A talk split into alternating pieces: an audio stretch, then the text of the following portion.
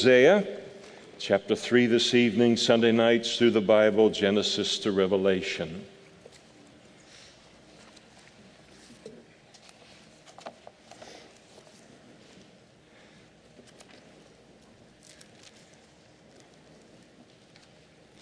In chapter 3, Hosea, uh, the book basically breaks into two sections in which the first three chapters are made up of uh, Hosea taking on the form almost of a parable in terms of uh, marrying Gomer, who was uh, a harlot, and then having children from this woman uh, uh, of har- harlotry. All of it an image of the relationship between God and Israel uh, at, at this time in her spiritual adultery, in her idolatry, in her violation of the marriage covenant which was the law of Moses. And the law of Moses was uh, the keeping of the law of Moses, the understanding of it on the part of God. Israel lost track of that. It was not as a means of righteousness or earning your way to heaven, but it was the basis for a uh, intimacy and a relationship with God. And so she's fallen after these idols, and and uh, and so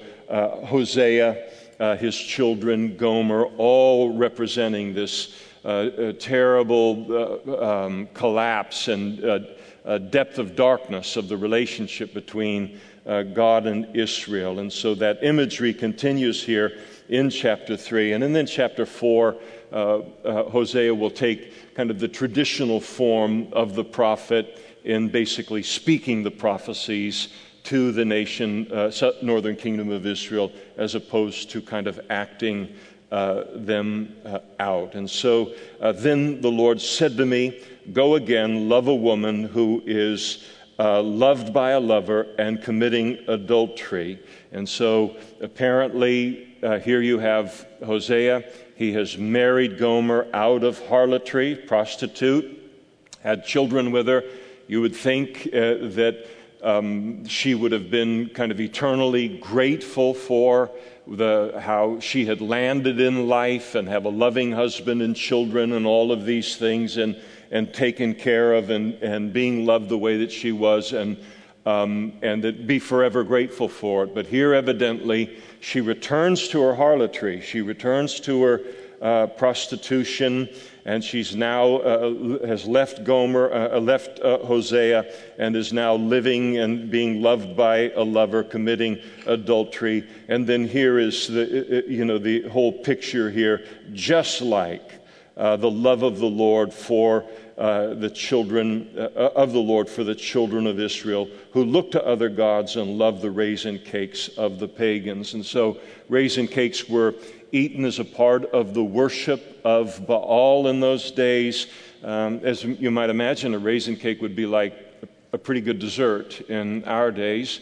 And it w- was a dessert, it was a sweet in those days. And so, just more uh, a part of kind of the sensual uh, worship of Baal. But that phrase where he in, instructs Hosea, uh, she, that he's to go get Gomer once again and, and represent just like the love of the Lord for the children of Israel. So that's what he's representing is the love of God for the children of Israel that he would not only rescue her, rescue Israel, rescue us from the depth of her original depravity, but she turns her back on that rescue, returns to uh, uh, uh, the heinousness of her former life. And then God says, For you to represent my heart properly toward my people, Hosea, it means you even go after her in, with this history.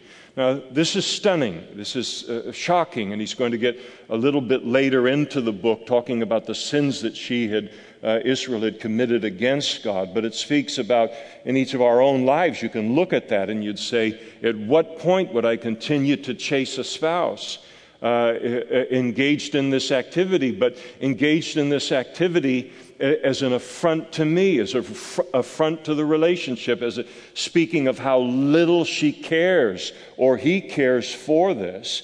And yet uh, we see the love of God here clearly going beyond uh, where most of us would go in, in terms of uh, loving and continuing to pursue uh, someone who was sinning against us in on this level. And so uh, Hosea obeys, and he went to buy her for himself, and the price that he had to pay was 15 shekels of silver and one and a half homers of barley.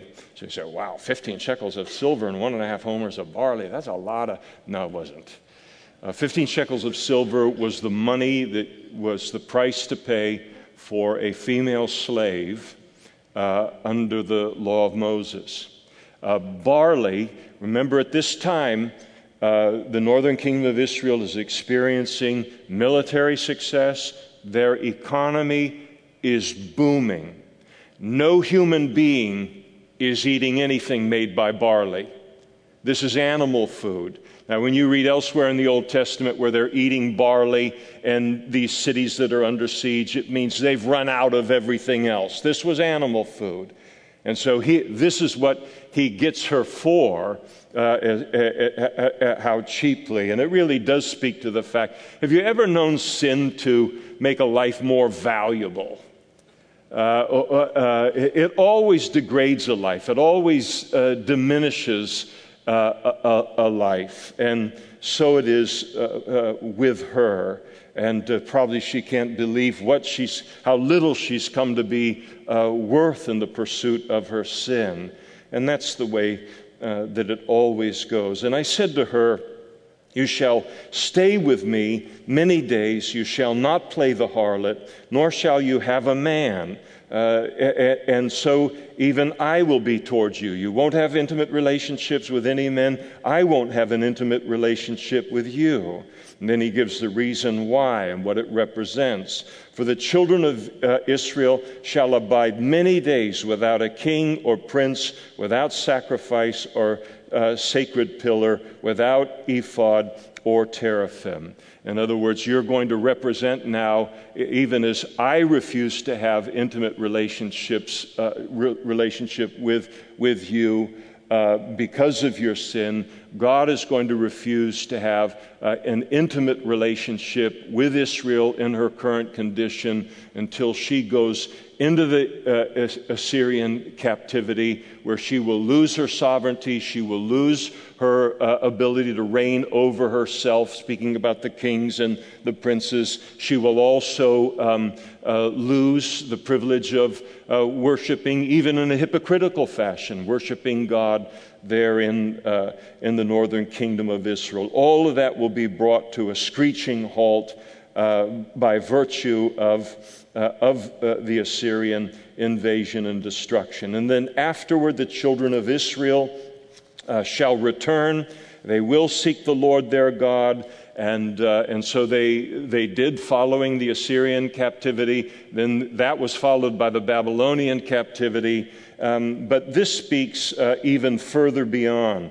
Afterward, the children of Israel shall return, seek the Lord their God and David their king, uh, probably speaking, most probably, of uh, Jesus' rule uh, during the kingdom age, the thousand year reign of Christ and uh, where uh, Jesus will rule and reign over the earth. The Jews will recognize him as their Messiah. Jesus, uh, being a descendant of the bloodline of David, one of his uh, qualifications to be the Messiah. And then, significantly, this last sentence uh, they shall fear the Lord and his goodness in the latter days. And so that's why it's believed this point, points on the short term uh, toward coming back from the Assyrian and Babylonian captivities, but really the fullest fulfillment will be at Jesus' second coming when the Jews will recognize uh, uh, Jesus to be their, uh, their Messiah. And so uh, then in um, uh, uh, chapter 4, the Lord now moves, as we, we see here, moves, as I mentioned, moves to the uh, more formal uh, kind of methodology of the, pa- of the pre uh, prophets, and that is to speak the word uh, of God. And so, uh, hear the word of the Lord, uh, you children of Israel, for the Lord brings a charge against the inhabitants of the land. And so, what you have essentially here is a picture. Uh, hear the word of the Lord, that is kind of like um, court is in session. Uh, when the judge enters into the room, please rise. And, and when he talks about uh, the Lord brings a charge, we've got a court setting now.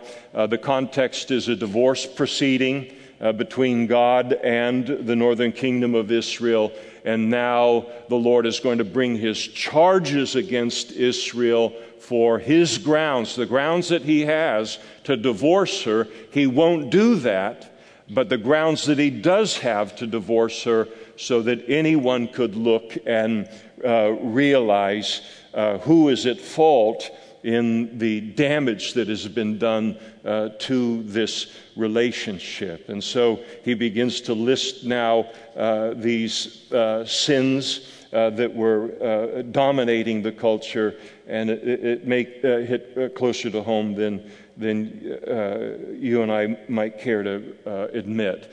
The, when, when God speaks these things, as Hosea, God does through Hosea, to the children of Israel, that was a theocracy. It wasn't a democracy or a, um, you know, a, a, republic or anything, any other form of government. It was a theocracy. Israel is in a, was in a category of, of one. And so the parallels over were not under the, the Old Testament law in, in that sense, but uh, the parallels co- carry over to the United States of America in a strong way because we have a Judeo Christian uh, foundation for our nation. Uh, we're not like other countries in the world that have never known, never known. There are uh, uh, huge countries in, in the world have never known a Christian revival. They have never known what we have known and are turning away from. They've never had the privilege. We have had the privilege of our laws, our courts, our society being founded upon uh, the righteous standard uh, of the Bible, God's definitions of right and wrong. So we see the, the, the same kind of thing that if uh, any nation, ourselves fitting probably most closely of all, certainly uh, England would be in that category, but following uh, most closely of all, perhaps in all of the world, we see what happens when you turn your uh, back upon the Lord, and then what happened ultimately to the, the, the northern kingdom of Israel. He begins very interestingly to me in that latter part of verse 1 by declaring uh, what, uh, what sins were at the core of all of the other sins.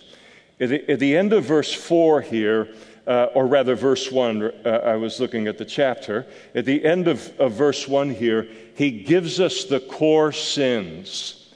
And all of the other sins we're going to read on through these chapters are all symptom sins. They're sins that come out of a failure of uh, these core sins. And he declares what is at the core of the, uh, the core of the problem is there is no truth or mercy or knowledge of God in the uh, land. And this is what he uh, lays out with just a beautiful clarity. So they had ceased as a, a kingdom, they had ceased to recognize anything that they would recognize as ultimate truth within, uh, within the culture. Uh, anything that could be looked at, and the entire culture would look at it and, and say, This is foundational, immovable, undeniable, universal truth, uh, including uh, the commandments of, uh, uh, of God and God's Word. And so, in rejecting the truth of God's Word and His commandments, now in the northern kingdom of Israel, there was no truth that was viewed as authoritative. None. Because once a people will reject the authority of God's word and his commandments, then they will pay little heed to whatever commandments human beings then come up with as a replacement and then try to compel other people to obey as authoritative. Once you throw that standard, once a society will not listen uh, to God in terms of right and wrong and definitions of good and bad. They will not listen to anything because it would be illogical. It's, it's what you have to expect as a consequence of rejecting uh, uh, God's truth. And so you end up with a, a nation in which, like the northern kingdom of Israel, everyone is doing what is right in their own eyes. Because if you, as a nation, take and remove the authority of God's word, try to replace it with your own legislative agenda or your own uh, cultural kind of definitions of right and wrong, I'm not going to listen to you. You're not any smarter or dumber than me. I'll live life how I want. And that lands you firmly in the book of Judges where everyone did what was right in their own eyes because there was no king in the land, there was no authority. That's where people go when you remove truth and, and an authoritative truth from the culture. And that's the bit of the mess that, that we find ourselves in uh, here, here presently.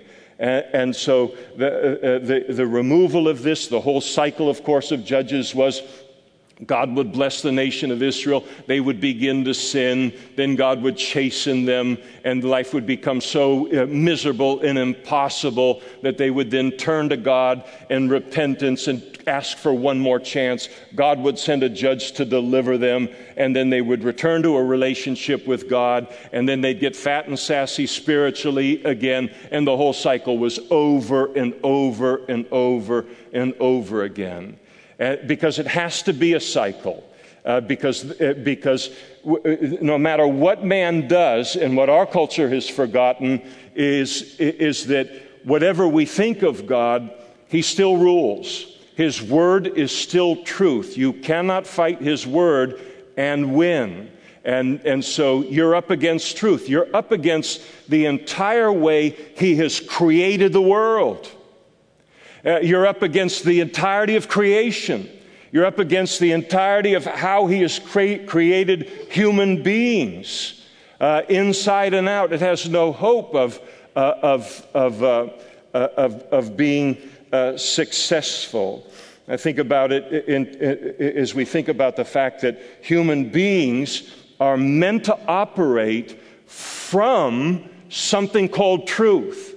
And that's why God has given us truth. Imagine waking up as an individual uh, every morning and you have no ultimate, foundational, recognized truth in your life.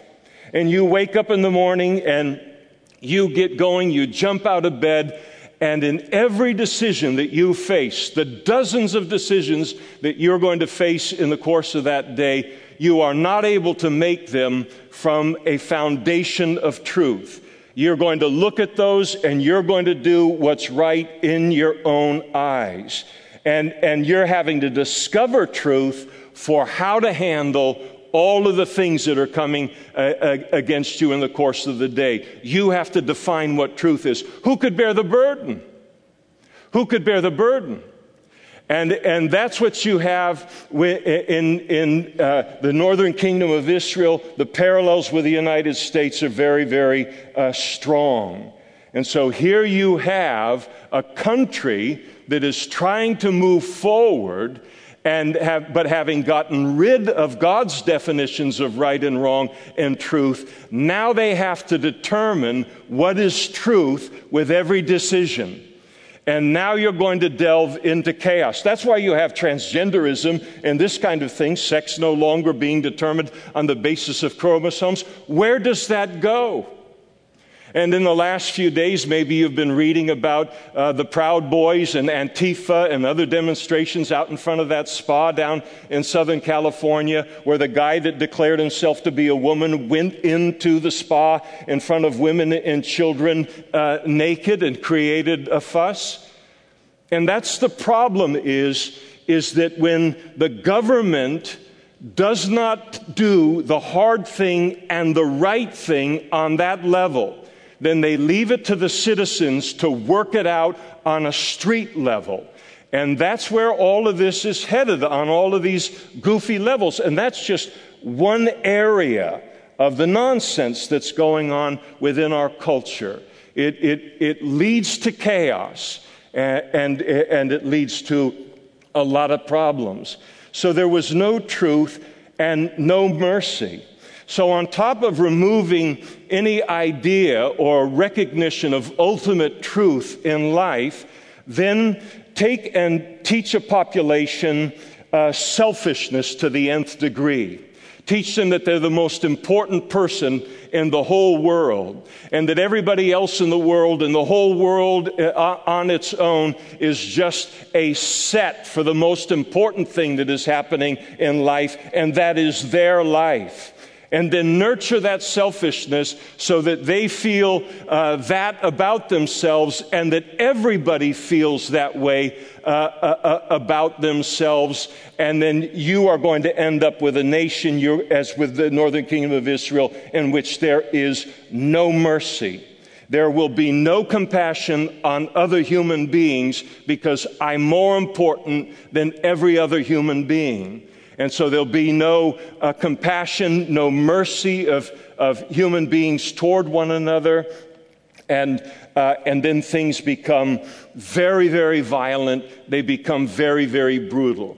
It is no mistake that when the Apostle Paul listed in, uh, in, in the pastoral epistles about what would be the signs of the last days, that he said in the last days, he began with, men will be lovers of themselves and lovers of money. And so he goes through the list, and ultimately he gets to the list and he says, they will be brutal.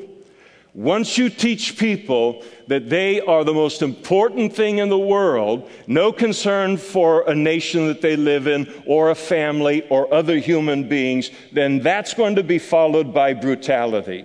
And, and so it is. And then you do the worst thing of all uh, no truth, no mercy, or no uh, knowledge.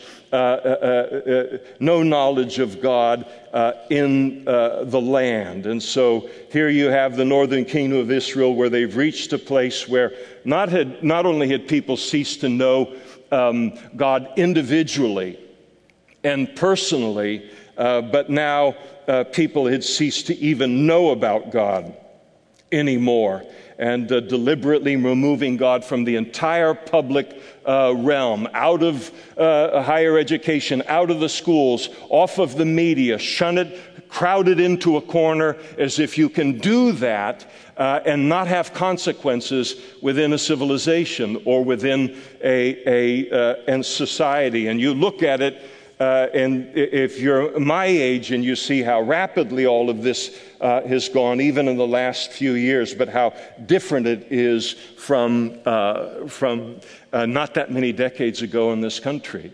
You talk to the average person, and God has been shoved so far into the the corner, beginning with the removal of the Ten Commandments and, and the public settings and all of that. And it just continued on from that, uh, you know, a couple decades ago. And now you are more likely to, when you talk to a person in the United States of America, talk to somebody who knows nothing about the Bible, nothing about God, nothing about His Word, nothing about His commandments, as to run into somebody uh, who has. That's how effective uh, our culture has been. Uh, in, uh, in that way. And of course, why do you remove the knowledge of God in the land? Because the God of the Bible is the only one who stands against this kind of thing. He, he is the great obstacle uh, to any culture, civilization, world uh, going into this kind of insane uh, anarchy and uh, dissolution. So, uh, of course, that has to be attacked. Uh, and, uh, but there's a price to be paid for it. And so here uh, Hosea goes into the price that is paid for doing this kind of thing by swearing and lying. And so swearing is the idea of not of cursing or using profanity, but uh, people's word meant nothing. They would say they would promise to do something, and, uh, and uh, Uh, uh, but they're lying. Uh, killing and stealing. Uh, how many newscasts do you need to watch of how many shootings, how many deaths? in the major cities of the United States of America and beyond. And you think about it from the context not even of the New Testament, but the Old Testament. And when someone was murdered under the law of Moses in the land, They would bring the elders out from both, uh, from the city that was closest to the murder, and if it was between two cities, then the elders would, of both cities would come out and they would try to determine what the guilt was. And then if there was, they couldn't determine who had done the murder, then there was a, a sacrifices that were given in order to cleanse the land of bloodshed. And that's why that, it was a means in which God wanted people to realize don't ever get used to this. Don't ever get used to people just being murdered in your country and not realizing this says something uh, uh, that something is very, very wrong within the society and yet we're numb to it. I can listen to the uh, statistics concerning uh, Chicago and Baltimore and New York and eat a bowl of cornflakes at the same time. Uh, be unmoved by it at all. But that's where we are. And then not just the killing, but then the stealing, the looting of everything, and the committing of adultery. They break all restraint with bloodshed upon bloodshed and that bloodshed upon bloodshed, it means blood touches blood. In other words, it's just one murder after another. And therefore the land will mourn, and everyone who dwells there will waste away with the beasts of the field and the birds of the air. Even the fish of the sea will be taken away. And so this speaks of the fact that God would judge this by the Assyrian uh, the Assyrian Empire, uh, Empire come in and bring a devastating judgment upon the northern kingdom of Israel. And of course, he talks about the great price that would be paid uh, by that invasion on the part of wildlife, on the part of land. Anywhere in the world, you want to see a military uh, conflict or a military uh, a war go on, you see the devastation that it brings to the land, to the vegetation, to the animal life. Uh, the, uh, all of creation uh, bears terrible consequences for our folly if we follow the, the, the path of Assyria, I mean, of the northern kingdom of Israel, even as they would. Let, no, uh, uh let uh, now let no man contend or rebuke another, for your people are like those who contend uh, with a, a, a, priest. And, and so uh, there was, uh, uh, they, they, wouldn't listen to anybody. And, and when a priest told them something, the right thing to do, they, they uh, they would refuse even uh, that voice. And therefore, you shall stumble in the day. And here he, he uh, denounces the prophets, not like uh, uh, Hosea or Amos or the other prophets that were faithful to God, but here we're talking about people that declared themselves to be prophets in the northern kingdom of Israel. They were idolaters. They got that position because they were willing to tell the king anything that he wanted to hear. Um, but they still claim to be prophets, and the Lord holds them responsible for claiming to represent him on some level. He said, The prophet also shall stumble with you in the night, and I will destroy your mother. And mother speaks of, of the land of Israel, kind of uh, birth here to, uh, to the children of Israel. And so God says he's going to judge now uh, the prophets because they were uh, it, it, supremely at fault. And here in that denunciation of the prophets, he says, For my people are destroyed for lack of knowledge. Destroyed for lack of knowledge. And not enough of them were getting PhDs, and it was a terrible, terrible effect uh, upon the culture. No, it's talking about a knowledge of God. A knowledge of God.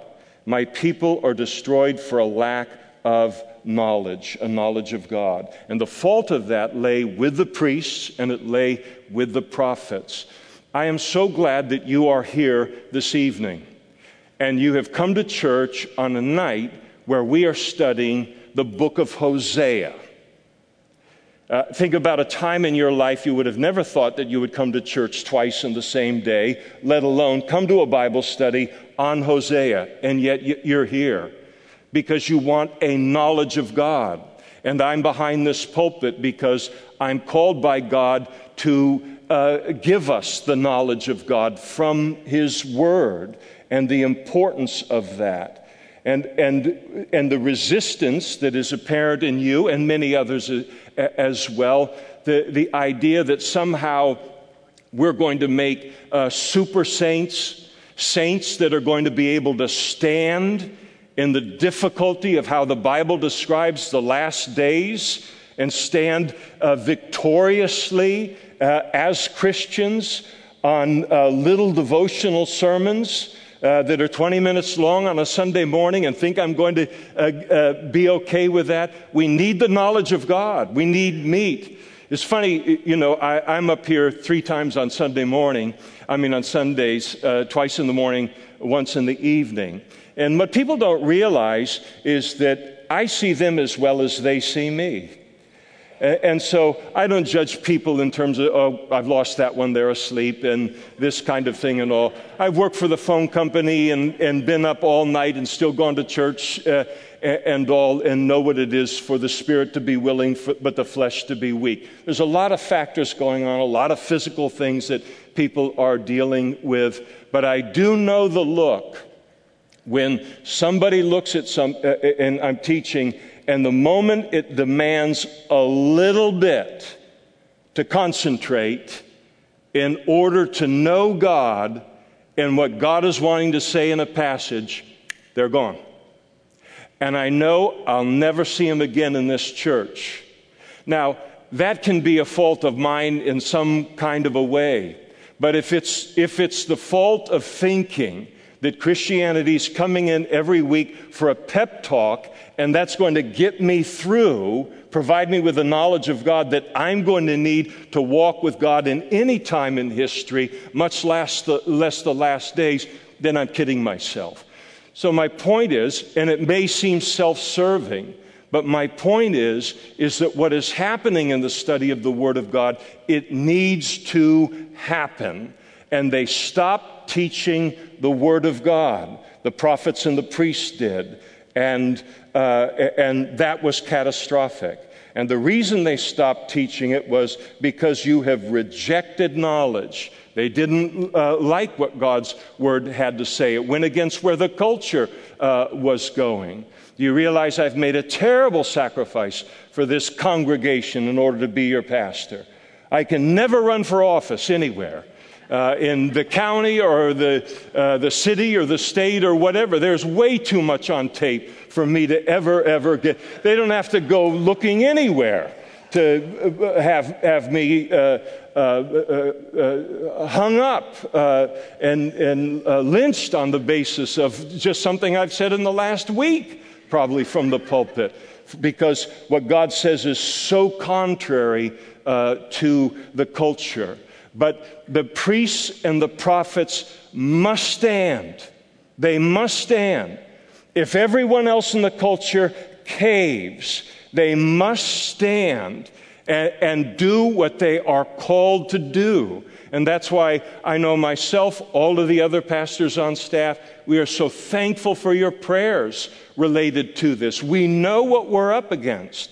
We know what the culture is doing around us. We know what the pressures are to say, let's not talk about that. Let's not talk about this. Let's not talk about this thing over here because it'll alienate a section uh, of, uh, of the body and that pressure is, is always uh, on there. And so they began to reject that knowledge, and out of that they, they ceased to teach it. And God says, I will also, I will, I also will reject you from being priest uh, for me. Because now all I've got is a title, because uh, I'm not fulfilling the role, Because you have forgotten the law of your God, I will also forget uh, your children. And then he said, the, the more they increased, talking about the priests, the more they sinned against me.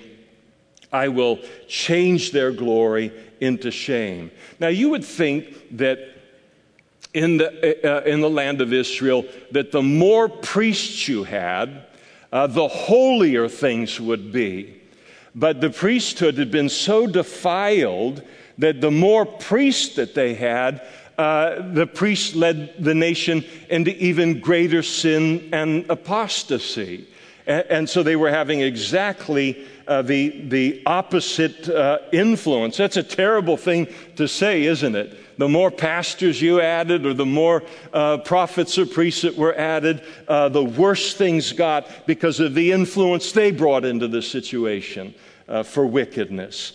And then in his continued denunciation of them, I will eat up the sin, uh, they will eat up, speaking of the prophets, the sin of my people. They set their heart on iniquity. And so here's what happens sin was good for business for a priest in that culture.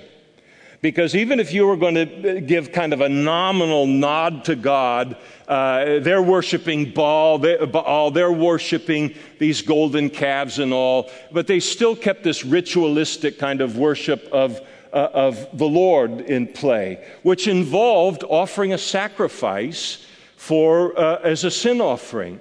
And so the more the culture sinned, the more sin offerings and other offerings came in then to be sacrificed, a portion of which uh, then went to uh, the priest. So it was, uh, uh this was a way for them to become uh, uh, wealthy on some level. And it shall be like people, like priests.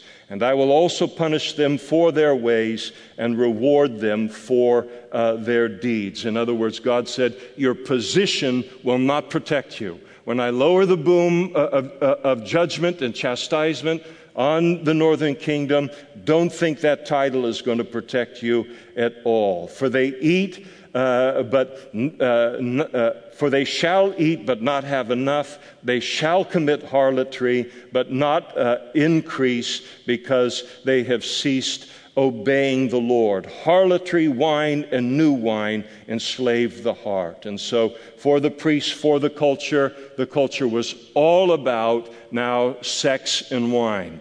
Uh, engaging in, in, in, immorality and getting bombed. And that was the, that was, imagine that being the focus of your priests. I mean, where, where's, where's, where do you go f- from there? When that level of, of corruption, you want to talk about a swamp, now that's a swamp that's more dangerous than any other swamp. And that's exactly what, uh, uh, uh, uh how far away uh, from God and godly influence the priests and the prophets had gone. And by people shall ask counsel from their wooden idols, and their staff uh, informs them. And so it's not talking about church staff, it's talking about a literal staff. And uh, what they would do uh, is they would take a, a, wooden staff and they would hold it. And then, if they wanted to know to go in a particular direction or uh, have the staff go in this direction or this direction, if I'm supposed to make this decision or this decision, and they'd hold the staff, they'd let go of it. And wherever it fell, based upon what they had predetermined, uh, wherever it fell, that's how they determined uh, their future. That was their uh, decision making. A wooden stick that you're holding up and however it falls. Imagine, now I mean, we're mortified by that uh, uh, enough, but imagine watching this from heaven. You have access to the true and the living God. You have access to the wisdom of the Holy Spirit. And imagine how uh, the angelic hosts and the Godhead proceeded to look at what we have been replaced by. I mean, what an affront. We have been replaced in the hearts and minds of these people by a stick. And that's where, that's how far uh, down uh, they had, had gone. And God noticed. And they have played the harlot against their God. They offer sacrifices on the mountaintops, they burn incense on the hills under oaks, poplars, and terebinths because their shade is good. And so most idolatry took place on the mountaintops, the highest point in the land that was covered with trees. I mean, if you're going to engage in idolatry, it might as well be comfortable. And therefore, the daughters uh, commit uh, harlotry, your brides commit adultery, and I will not punish your daughters when they commit harlotry, nor your brides when they commit adultery, for the men themselves go apart with harlots and offer sacrifices with a ritual harlot. And, and so uh, here is this uh, the, the sexual immorality not only being engaged in by the men, but also by the women. God says, I'm not going to judge the women uh, for their sexual immorality because all they're doing is, uh, as he says to the men, is what, uh, what you were doing in the, the uh, temple prostitution that, that, that was uh, going on. So he, he declared that. Uh, no, I'm going, to, I'm going to ignore all related to all of your life, uh, all of your lives, as, as bad as, as it is in terms of judging one over the other. I'll judge all of you and therefore people who do not understand will be trampled. And this is God's way of saying this is going to end disastrously. This is going to end in ruin, is going to end in you being trampled. And you can almost hear uh, the, the, the, the, hoof uh, sounds of, uh, of the invading uh, cavalry of, uh, of the Assyrian army. And though you, uh, Israel, play the harlot, uh, let not Judah offend. Do not come up to Gilgal, nor go up to Bethaven, nor swear an oath, saying, As the Lord lives. So here God warns the southern kingdom of Judah. Northern kingdom of Israel will go into captivity to the Assyrians. Southern kingdom of Judah will not go into captivity to the Babylonians until a hundred years later and when they then commit the same sins that Israel was guilty of. And so he says to the southern kingdom of Judah, do not participate in what Israel is doing. Don't come to their feasts. Don't come to the cities where their religious activities are uh, carried on. Uh, stay away from Gilgal and Beth Aven, which were, were those kind of cities. Separate yourself from them. Don't come here. Stay away. Stay away from this place. I am, I am going to uh, judge it. And it is important for us to learn from uh, uh, people that have lived before us or to learn from other people's mistakes. And, to, and for Judah to look and say, look at what God did in judging the northern kingdom of Israel if we participate in those same sins, he will have to judge us as well. And yet they, they couldn't learn, the, they didn't learn the, the, uh, what they should have learned from a failure in someone else's life. We don't all have to learn everything the hard way, but by looking at other people and saying, oh man, that does not end well. I am not going in that direction. Uh, but again, in our culture, there is very little learning from the mistakes of other people. One of the reasons is, is because you never hear about the mistakes of other people. They're kept off the headlines, they're kept out of circulation.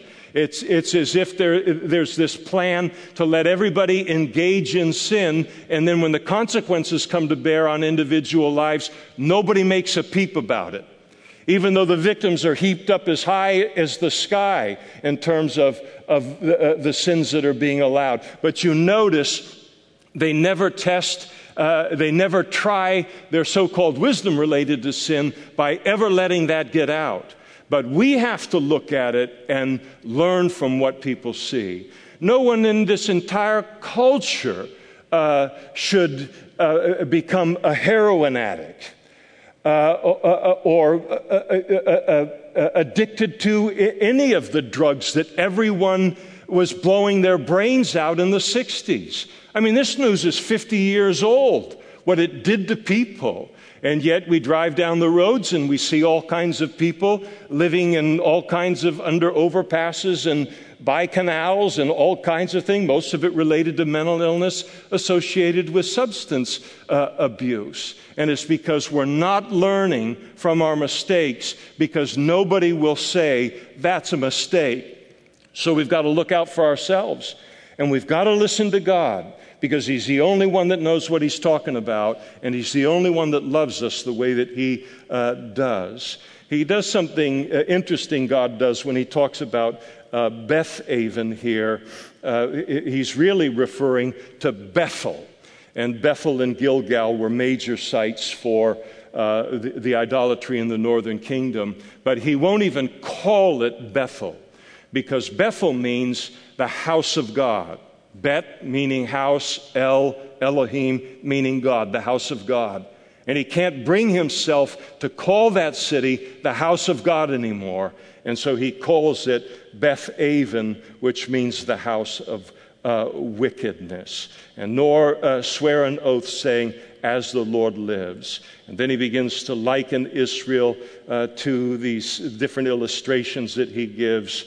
And um, he said, For Israel is stubborn like a stubborn calf. And uh, I've, I've, never been a, um, I've never been a rancher, worked around cattle that much. I rode a horse at Knott's Berry Farm uh, one time. And uh, boy, was that guy on his last legs. Too much jelly. And, uh, but, I, but I've been on a horse a few times, never really dealt with calves, but I've seen them enough to know that when they lock those front legs, you're going to have trouble moving them. And so he says, This is what Israel's like. I'm trying to move them to safety. I'm trying, I'm trying to. Try. They've, they've locked in. So their, their refusal, their rebellion uh, to be moved. And now the Lord will let them forage like a lamb in open country. So he likens them to a stubborn calf and then to a lamb in open country. Now, lambs and sheep aren't known in the scripture as being a particularly bright animal. Um, and uh, they're relatively defenseless. They have no tusks, they have no horns, they have no big fangs, they don't even have a very violent temperament uh, for survival. Uh, they are just this plump little meal uh, sitting out in the middle of the wilderness. You've heard of meals on wheels? That's what they are out there. You put a lamb alone out in the wilderness, and it's speaking of Israel's vulnerability, that they're going to be uh, destroyed. And, and that was how God looked at them and said, They got their military, they got their economy. It seems like it's impossible that their country uh, could ever uh, uh, be overthrown in that way. I look at them and I see they're a lamb in open country. Ephraim is joined uh, to idols. Ephraim speaks of the northern kingdom of Israel. Ephraim uh, was by far the largest of the uh, 10 tribes in the, the, northern kingdom of Israel, and so the most dominant and inf, uh, influential. And so God would often refer to the northern kingdom of Israel as Ephraim. Ephraim is joined to idols, let him alone. And the idea is uh, he's only going to learn the hard way now. And uh, let them alone. Their drink is rebellion. They commit harlotry continually. Their rulers uh, dearly love dishonor. The wind has wrapped her up in its wings, and they shall be ashamed because of their sacrifices. And this wind that is talking about wrapping them up in its wings, it speaks about the fact that they will be wrapped up in judgment uh, because uh, of their uh, sin. And so we'll stop there tonight and ask the worship team to come forward and lead us in a couple of songs as we uh, close out uh, the evening. And, and as we stop here, we have to stop and, um, and put a, not a positive spin on it, but to really understand what God is doing here. God is not done with these people. Now, you might look at it and go, if I was God, you ever said that? If I was God, no one would be in the fast lane but me and no CHP between here and wherever I'm headed. But if I was God, and, uh, uh, and so here is the Lord, He's going to, to uh, judge them, but He doesn't give up on them. This is chastening, this is disciplining a child. And you discipline a child, but you don't give up on the child. He has incredible plans for the Jewish people, the northern kingdom of Israel and the southern kingdom of Judah.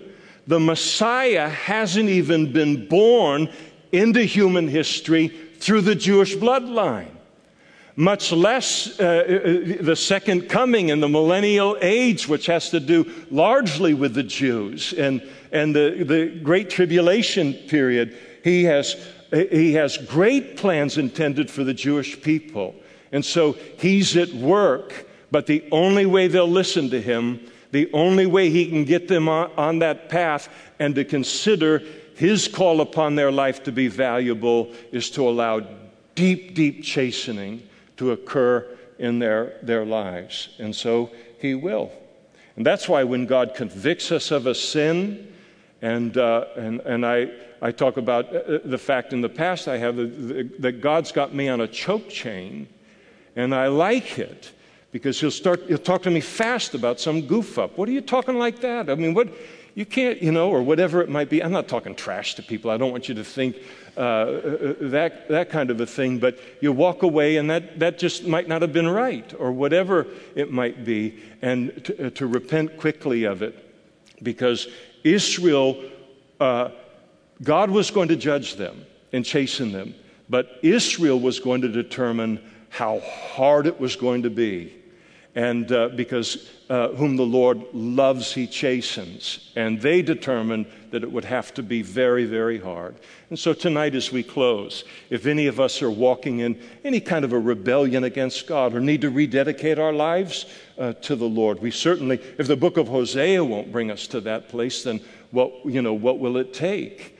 And uh, so to, to, to do that, but again, to realize and to see and hear, even above everything, the greatness of God's love. He would not give up on them. And maybe your sin and my sin hasn't gone to where Gomer's sin went and some of the sins that we've read uh, about tonight.